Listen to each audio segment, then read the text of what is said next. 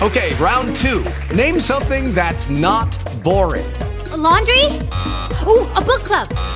Computer solitaire, huh? Ah, oh, sorry, we were looking for Chumba Casino. That's right. ChumbaCasino.com has over 100 casino style games. Join today and play for free for your chance to redeem some serious prizes.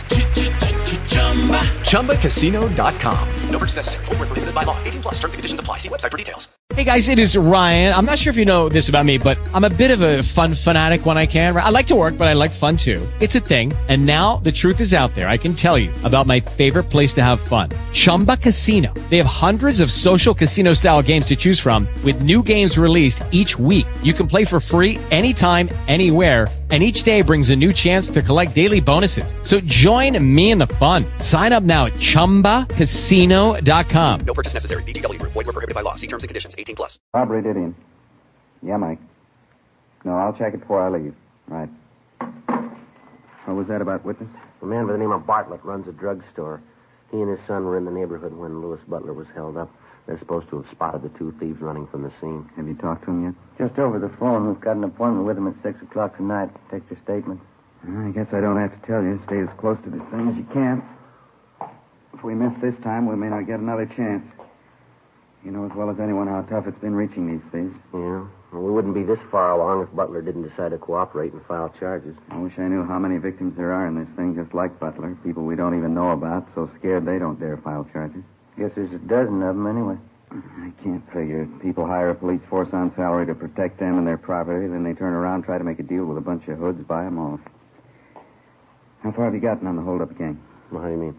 The two men you've got tabbed, Carter and Quincy. Anyone else working with them? Well, possible, not sure yet. Both Carter and Quincy have juvenile records. That's about it. We're still checking on them. Robbery, did he? Yeah, Tom. Mm-hmm. That's right. No, I'll tell them they're here with me now. Right, thank you. It started already. How's that? The victim, Lewis Butler, he got a phone call at his house a few minutes ago. Yeah? Figured it was one of the hold-up gang. They gave Butler a choice. What'd he say? Either he drops the charges or they'll kill him. Five thirty p.m. Captain Didion issued orders that the two suspects in the case, Marvin Carter and Ralph Quincy, be placed under 24-hour surveillance. An additional team of men was assigned to guard Lewis Butler. Each officer was carefully instructed to take all possible precautions to prevent the robbery victim and his wife from being harmed in any way. 6 p.m. Ben and I met with the two witnesses to the holdup a drugstore proprietor, Sam Bartlett, and his teenage son, Harold. They told us that they'd been in the immediate vicinity the night Butler was robbed and that they'd gotten a good look at the two gunmen as they ran from the scene of the holdup. Bartlett and his son Harold identified the suspects as Marvin Carter and Ralph Quincy. Statements were taken, and both witnesses were warned to maintain absolute secrecy about their part in the case. Next day, we made arrangements to have the druggist and his son subpoenaed for the Superior Court arraignment. Six days went by. Thursday, October 17th, 8 a.m. We checked in the office and found a message waiting for us. What is it, Joe? The druggist's son, Harold Bartlett. What about him? Found him in an alley, 3 o'clock this morning. What? Yeah, slugged and beaten.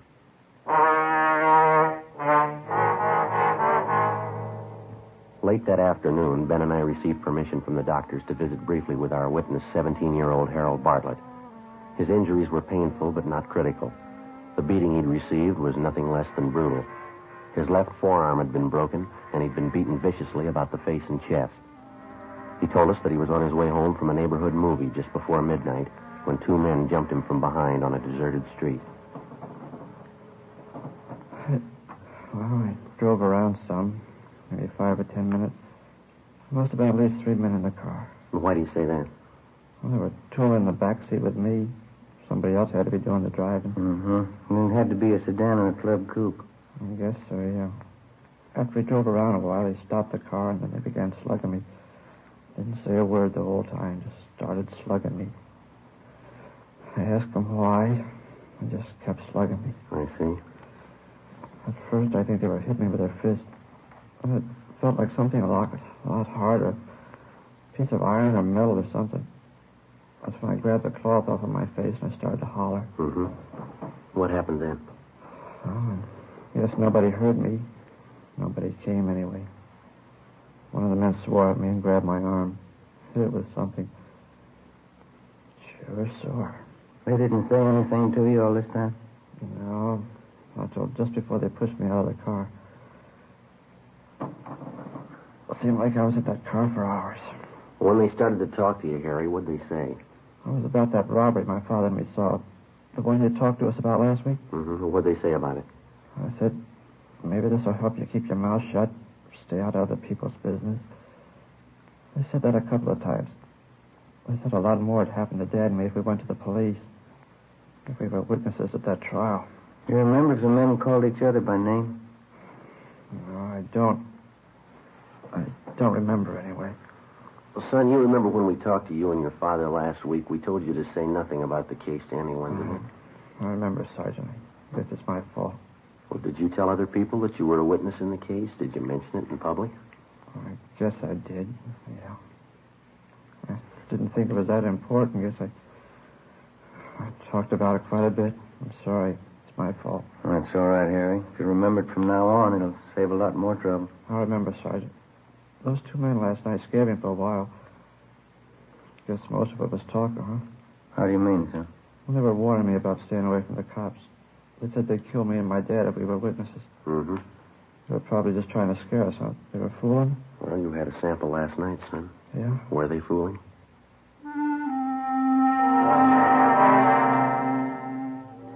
After we left Harry Bartlett, we went back to the office and arranged for a 24 hour guard to be assigned to the teenage boy and his father. A thorough investigation of the attack on the boy failed to turn up any leads. On the surface, the two robbery suspects, Carter and Quincy, were not involved. During the week that followed, we heard of no further threats or attacks, either on the victim, Lewis Butler, or the witnesses involved in the case. Ben and I worked with Deputy District Attorney Henderson, preparing the case against the two suspects. Two days before the trial opened in Superior Court, we got an urgent call. Yeah, I know, but how did it happen? Mm-hmm. Yeah. Yeah, all right, Tom, thanks. What's the trouble? Couldn't be worse. No victim. What do you mean? Mr. and Mrs. Butler have disappeared.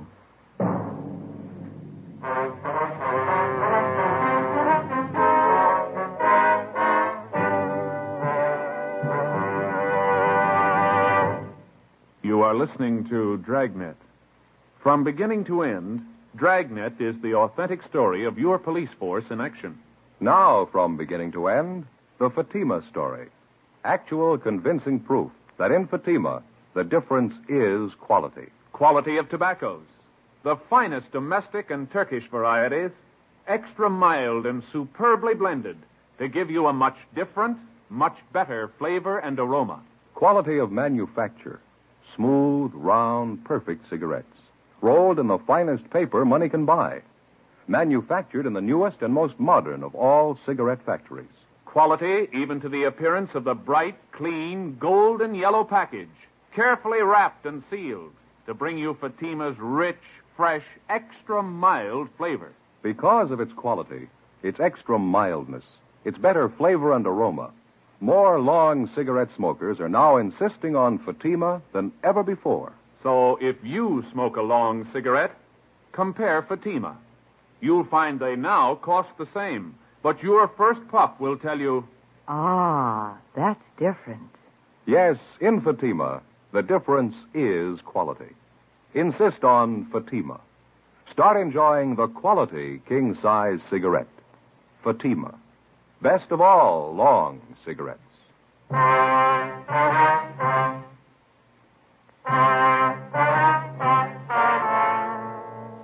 Tuesday, November 5th, 9 a.m.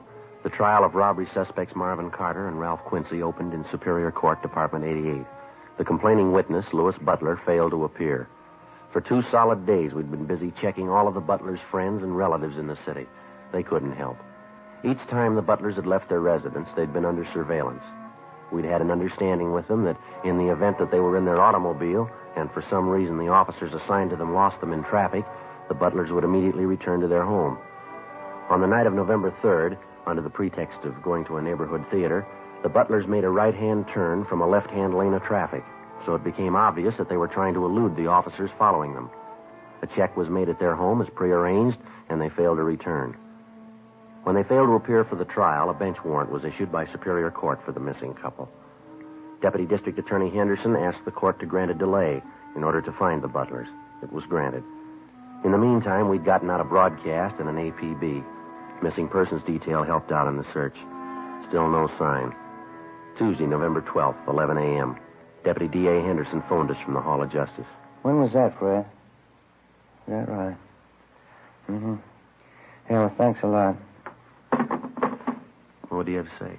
The attorney for Carter and Quincy asked the court for dismissal, no complaining witness. Well, the judge rule on it yet? Yeah, case dismissed.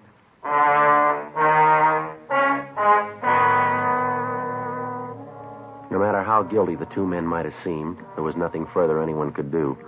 Without a complaining witness, our case was finished.